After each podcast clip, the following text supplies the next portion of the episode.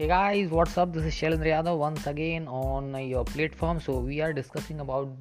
gdp gdp means gross domestic product तो आज हम बात करने वाले हैं ग्रॉस डोमेस्टिक प्रोडक्ट की फ्रेंड्स तो बहुत दिनों से मेरा मूड था कि आपसे कुछ ऐसी बात की जाए इम्पॉर्टेंट टॉपिक पर जो हमारे सिलेबस का हिस्सा है और हमारे समाज हमारी सोसाइटी का भी हिस्सा है तो चलिए मित्रों शुरुआत करते हैं आज का सेशन और शुरू करते हैं जीडीपी के बारे में चर्चा तो फ्रेंड जी को जब हम समझने का प्रयास करते हैं तो वह हमारे जीवन से इस तरह से जुड़ी हुई है कि जब हम किसी चीज़ का इस्तेमाल करते हैं तो हम जी से जुड़ जाते हैं तो टोटल प्रोडक्शन की वैल्यू और सर्विसेज की वैल्यू जब काउंट की जाती है किसी देश के अंदर तो उसे हम जी कहते हैं तो इस तरह से हम जी को समझने का प्रयास करते हैं this is how we understand the G in our country